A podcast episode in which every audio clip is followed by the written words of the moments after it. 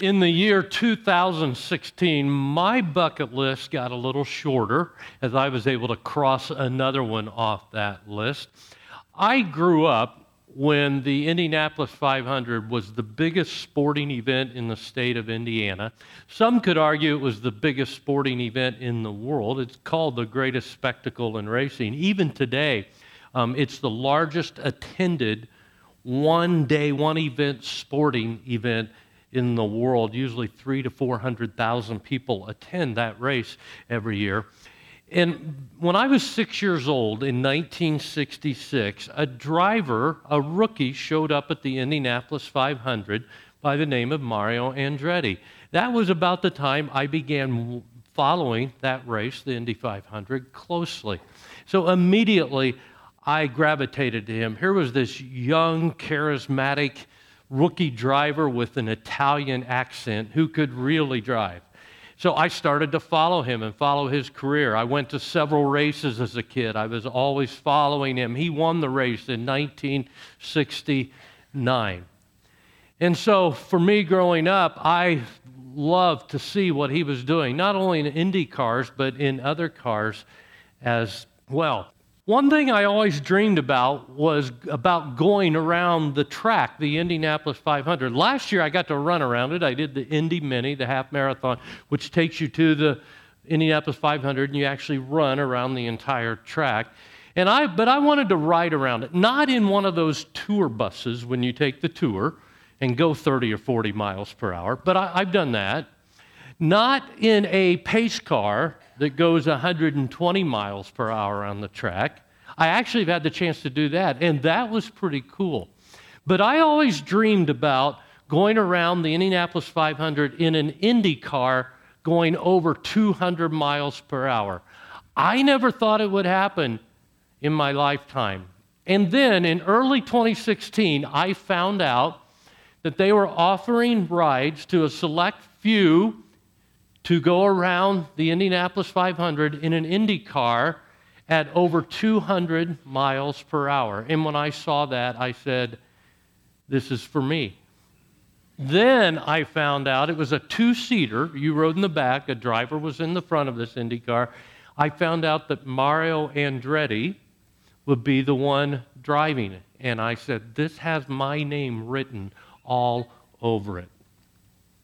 So on Memorial Day, a Monday, of course, of the year twenty sixteen, one day after they had run the hundredth running of the Indianapolis five hundred, I was standing in the pits, putting on a driver's suit and a helmet, and about ready to climb into an Indy car with Mario Andretti. We went three laps around the track, and he promised me that he would exceed the speed of two hundred miles per hour.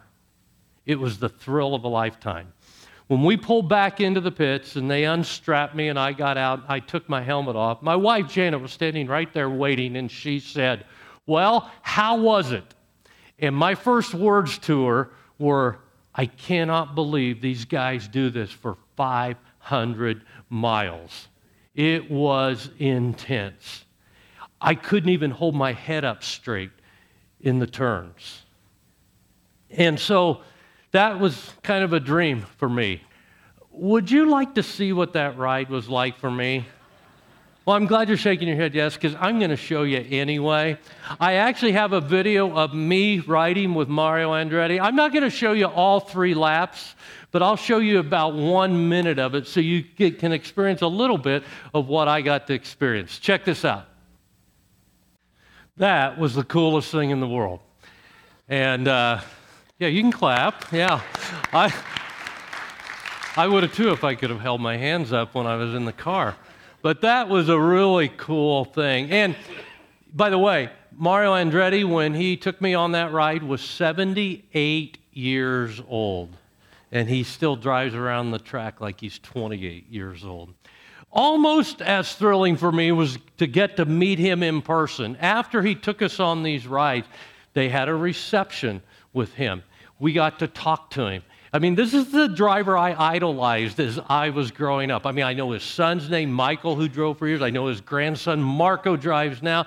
And I was talking to this man in person. I couldn't believe this is happening. You got to understand this. When I was a kid growing up in the nineteen sixties, I used to take my little Stingray bike, and you probably have to be from the nineteen sixties to know what a Stingray bike is. But I used to take my Stingray bike out, and I had this little makeshift oval track down from my house in the neighborhood, and I would go around and around and around that, pretending I was Mario Andretti.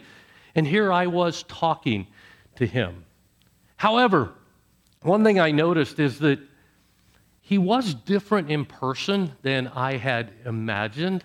Um, for one thing, he was smaller than I had ever imagined. I got my picture taken with him. Check this out. Yeah, he's not a very big guy, which works well if you're a driver, actually, to be that small. By the way, before I move on, be sure and notice just to Mario Andretti's right, it, it's signed and it says, "To Jerry," okay? So it is personalized. I want you to notice that. But anyway, it, it was fascinating to me that he was different than I expected, the perception I had, but mostly in a lot of good ways. I couldn't believe how down-to-earth he was. He was so unassuming. He just seemed like an ordinary guy, very humble. This is the guy who had won the Indianapolis five hundred, he had won the Daytona five hundred, and he won the Formula One championship. Nobody in the world has ever done that before. He's the only person. And here I was talking to him and getting um, to take a ride with him. It was so So cool. But here, here's something I learned. Um, my perception changed that day of him. My perception of him became much more clear when I got to meet him in person and talk to him and see what he was really like. And, you know, perception can be different than reality, can it? You know, that's also true for a follower of Jesus. Perception can be different than reality. And sometimes it's really helpful to get a clearer picture of what a follower of Jesus is really like or should be like as well. And we want to talk about that today because, you know, some people think, uh, well, if you're going to be a follower of Jesus, you better be good all the time and you better not break any rules or God isn't going to like you. Man, if that was my perception, I think I'd say, well, that's not for me. Or some people might think, well, if you're a follower of Jesus, you have to be a Democrat. Or if you're a follower of Jesus, you have to be a Republican. Or some people, you know, might think, you know, a follower of Jesus, they take themselves way too seriously. They can't have any fun at all.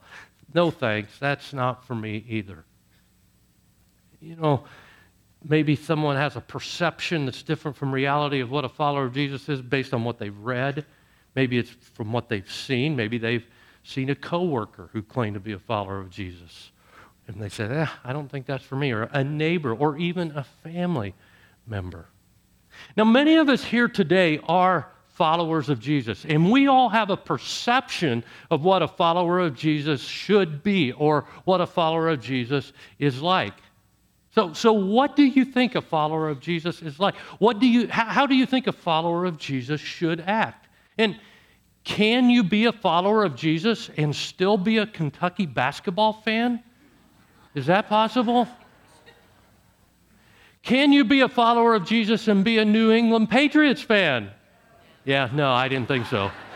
Especially in this audience. I knew that was an easy one for you guys this morning. So we're going to talk about that today. Not not what it's like to be a New England Patriots fan, but um, maybe we should be actually, but... Um, We're going to talk about what it's like to be a follower of Jesus. So perhaps we can change a little bit of some of our perception so that it can become more like reality. You know, there are, and we're, by the way, we're going to do this series for several weeks now. We're calling it Welcome to God. And this is kind of a soft launch to it this morning. What we're going to do throughout the months of January and even into February is just introduce us to God, to get to know Him better. And we're going to find out that He wants to get to know us better, too. And we're actually going to find out how we can get to know God better. So I think you're going to find this a really fascinating series. It's going to be a great one to invite your friends to as well. But the question I want to ask today is, what are the marks of a follower of Jesus?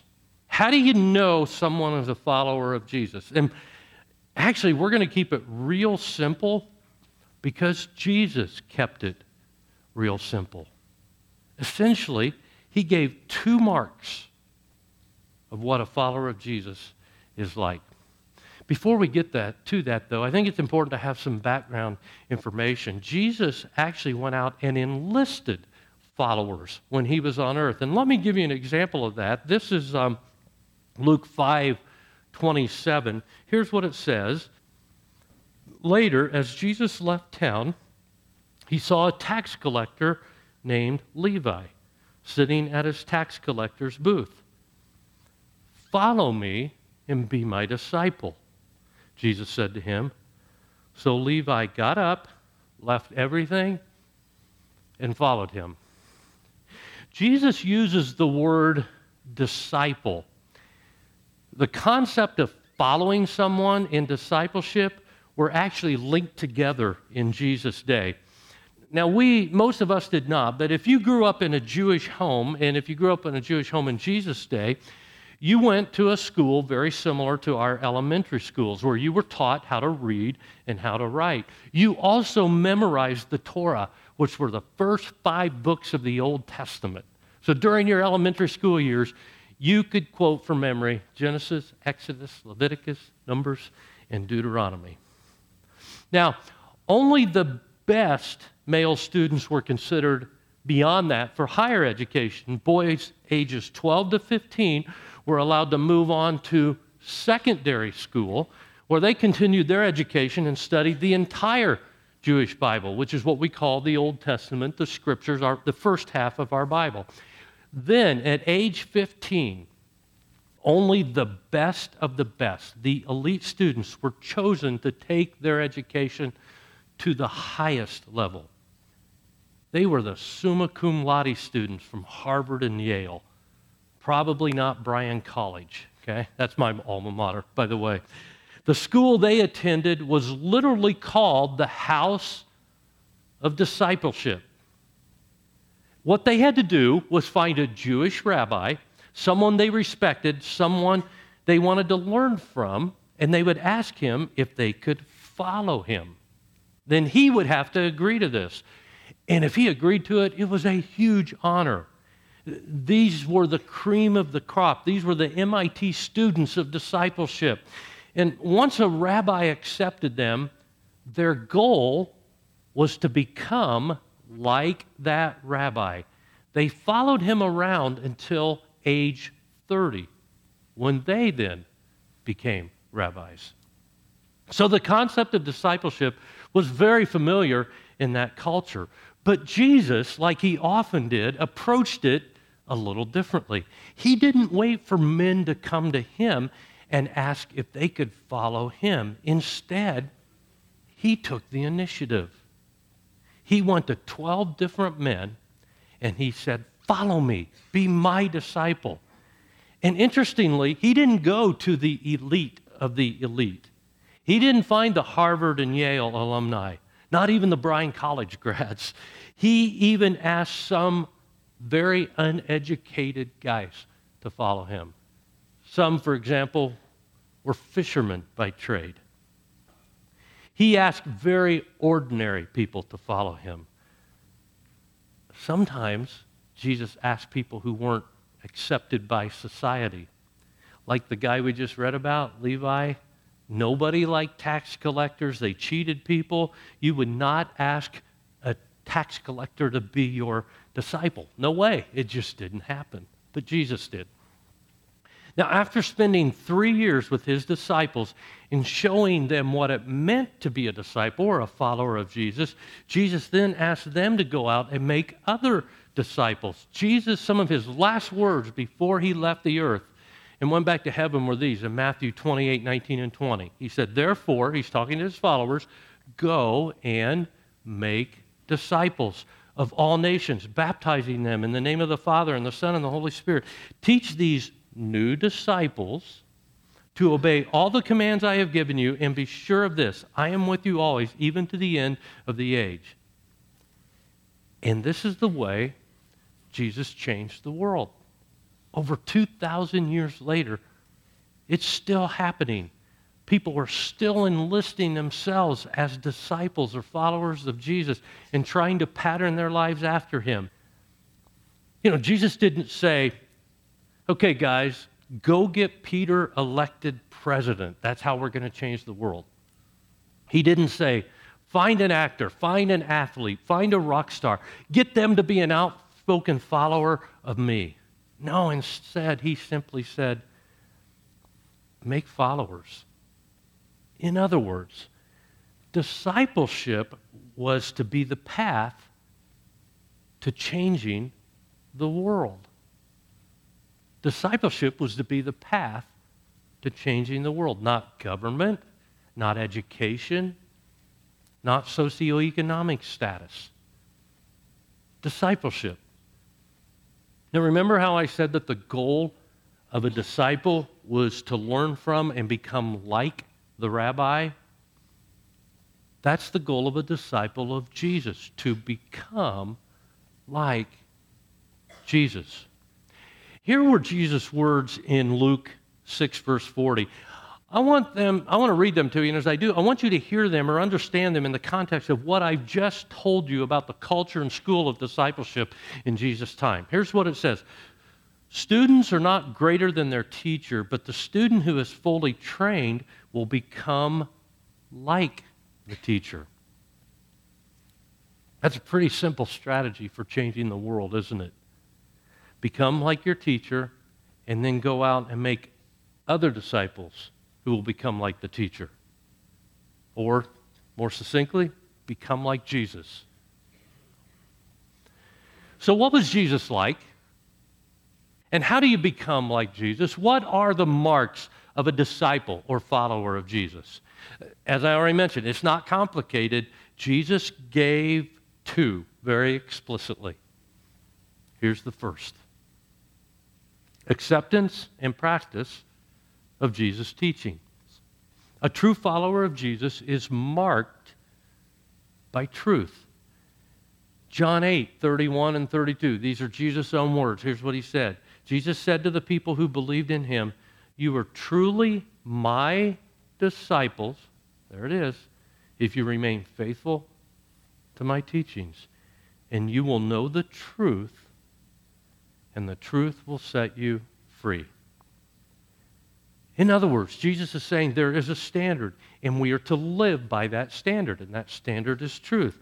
For a follower of Jesus, that standard is Jesus' teachings, according to what we read in John eight, thirty-one and thirty-two. Or we could say the entire Bible, since Jesus also endorsed the entire Old Testament, that first half of our Bible. Many people today would say, it's okay to believe what you want to believe as long as it doesn't affect someone else. But is that really true? You know, we place a high value on expressing our opinion today, and that happens obviously quite often on social media. But does every opinion carry equal weight? And what if one opinion comes in conflict with another opinion? Who then decides what is right and what is wrong? And what if my opinion is that I should be able to play loud music at midnight in my front yard, but you would rather sleep? That's why there's a need for laws or standards. Now, we would all acknowledge that there is a need for true standards or laws. We have laws for our greater good, right? God is our loving creator. He knows what is best for us since he created us. His standard of truth is ultimately for our own good. If truth exists, then it takes precedence over my opinion, your opinion, or anyone else's opinion. Is there some sort of absolute truth that I should believe? A follower of Jesus would say, yes, it's the teachings of the Bible. Absolute truth is a good thing. However, it is by definition exclusive, because it excludes that which is wrong or that which is false. But truth is good, and it's best for us. I'm, I'm going to show you an example of this, and to do so, we're going to bring out two pitchers of water and set them here on the table. And let's, uh, let's just say that this pitcher here represents pure, clean water. And we'll say that this pitcher here, uh, we'll just pretend that it's filled with poison. But by looking, you can't tell which one is the pure, clean water and which one has poison in it. Now, I know that this one is the good water, the clean water, and I know that this one is poisonous. This is harmful to you. Now, if you were to walk up on stage and say, I want to take a drink of water, and you were start to drink out of this one, I would say to you, don't do that. It will poison you. If I were to say that, that's not intolerant or unloving because it's true. If you say, well, that's okay for you to believe that, but I believe differently, that doesn't change the truth of what I've said. Truth is always best for us. Now, truth can come in conflict with your own personal beliefs or opinions. Jesus always spoke truth, and he spoke truth because he loves us and knows what is best for us. Now, Jesus didn't tolerate sin, but he loved sinful people. And so when Jesus was on earth, he would say things like, I forgive you, go and sin no more. He would speak truth. But by the way, we live in a world of absolute truth.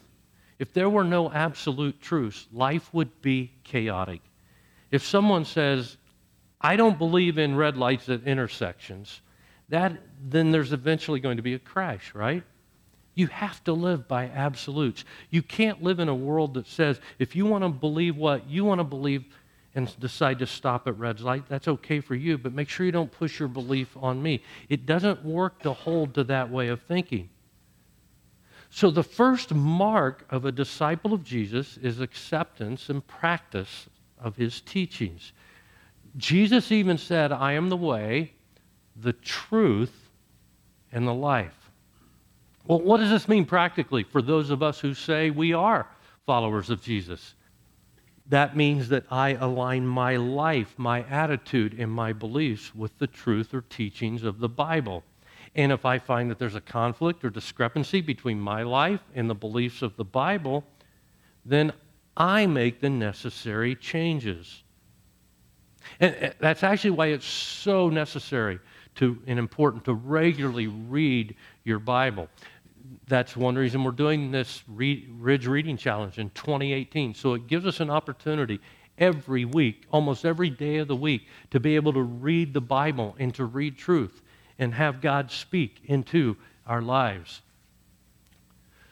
So consider this, if you're a follower of Jesus, do you have any changes today that you need to make based on what you know to be true? Now, there's a second mark of a follower of Jesus. Like I said, there are just two that Jesus gave very explicitly. And here's the second one, love for each other.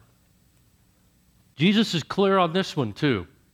Let me read to you um, John thirteen, verses thirty-four and thirty-five. He said, these are his words again, so now I am giving you a new commandment, love each other just as I have loved you. You should love each other. And check out this statement. Your love for one another will prove to the world that you are my disciples. You prove that you are a follower of Jesus by your attitude towards others and how you treat them. Jesus was loving to all. Let that sink in. Love does not pick or choose based on gender, race, socioeconomic status, appearance, political views, lifestyle. So what does it mean to love others? Let me explain to you how Jesus told us to show love to others. First, love acts for the good of others. Love acts for the good of others. You know, one of the most famous quotes Jesus ever gave, and we know it as the golden rule, it's Matthew seven twelve says this, do to others whatever you would like them to do to you. This is the essence of all that is taught in the law and the prophets. When you take time to consider that statement, you realize the brilliance in one simple statement. Treat others like you want to be treated. It's profound. Jesus said that is the essence of the law. And if you think about it, if we practice that one thing, it would essentially eliminate the need for law. Love will do what's best for your next door neighbor. Love doesn't manipulate or deceive in a relationship. Love doesn't cheat on your spouse because love does what's best for your spouse. Love doesn't get angry and yell at your parents or kids or siblings. Love doesn't lie to a coworker, a boss, or a customer. Love doesn't steal from the company. Love doesn't take extended lunch breaks because that would not be in the company's best interest. Now, this doesn't mean that we don't love someone if we do some of these things from time to time, but it does mean that at that moment we didn't do the loving thing. To do the loving thing in every situation would be to do what is best for the other person. Love is the solution. Love fulfills God's law. Every commandment in the Bible directed towards others is fulfilled if we just love our neighbor as ourselves. So a disciple of Jesus consistently strives to act in the best interest of others. And here's how Jesus explained that, how he explained love. The second thing is this: love is an act, and so a choice. Let me explain. Back to Matthew seven twelve. Notice that first sentence again, and I'm going to stress a word as I read it. Do to others whatever you would like them to do to you. Do to others. It is not what you feel for others. You choose to show love by how you treat them. You know, you think about it. This is so important in marriages. To love our spouse isn't to feel a certain way. To love our spouse is to act in his or her best interests. And that's a choice. One of the more well-known stories in, that Jesus told in the Bible is the... Uh, Good Samaritan. We actually still use that term today, don't we? Good Samaritan. And let me summarize it for you. A Jewish man is attacked, beat up, and robbed. A Jewish priest comes along and sees him, but he crosses to the other side of the road and ignores him.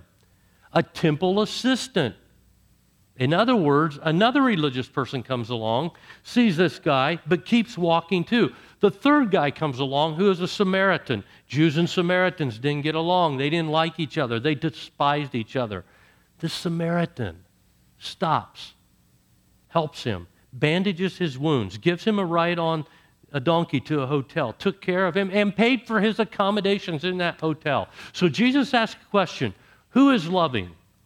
Answer: the one who chose to act in the best interest of the guy who was mugged. And then Jesus adds for all of us, now go and do the same. And by the way, there it is again, a do word. Go and do the same. An action word. Now, we don't know why the first two guys, the two religious guys, didn't stop and help him. Maybe they even felt something for the guy. Maybe they felt sorry for him. Maybe they felt compassion for the guy. Maybe they felt like they should help, but they didn't stop. And we can only speculate. You know, if I speculate as to why they didn't stop, I can give you a lot of thoughts that I've had before when I did not do the loving thing. Thoughts like, I'm too busy. I don't have time right now. Or, if I stop, this could get complicated. Or, eh, he probably deserved it anyway. He must have made poor decision and was hanging out with the wrong crowd. By the way, I can do or act lovingly even when I don't feel like it, because love isn't a feeling, it's a decision or an act. And it's easy to love those who love us, isn't it? That's not hard. But do you really want to show love? Find someone you don't like, someone you don't agree with, someone who is totally different than you. Find someone who is completely different from you in their political views or their views on race or sexuality, and show them love. Find someone who sets you off on social media every time they put a post up and show them love. Now, maybe you're thinking, you know, I've tried to show some people love, but when I have, they haven't showed them back. Here's what we're saying when we say that. My motive was selfish. I didn't get anything back from it. That's not love. Love has no strings attached, no conditions. That's not the Jesus kind of love. Now, if you w- want to wait around until it's convenient or your kids are grown or until you get less time-consuming job or you get better at it or until you retire, that's really not love either. What does love look like in our relationships? How about in a marriage? It looks like this. You've had a long day at work. You get home, you're tired, and all you want to do is have an hour to yourself. But instead, you offer to watch the kids for the next hour so your spouse can have some downtime. At work, it might look like this. Responding in kindness and with patience to a person who doesn't deserve it because you project yourself into his or her world and you know that they're dealing with some really tough stuff at home right now. With our neighbor, it might mean going out of our way to help them. We see them painting their garage one Saturday, and our plans were to go fishing, shopping, golfing, or relax on the patio. Instead, we grab a paintbrush and go next door and say, "Can I help?" Or maybe this time of year, we grab a snow shovel. It's radical stuff. It's way out of our comfort zone. It stretches us. It's not stuff that we see happen in our world, but that marks you as a follower of Jesus. Love, the Jesus kind of love, is the mark of a disciple of Jesus. So your brand as a Jesus follower is truth and love.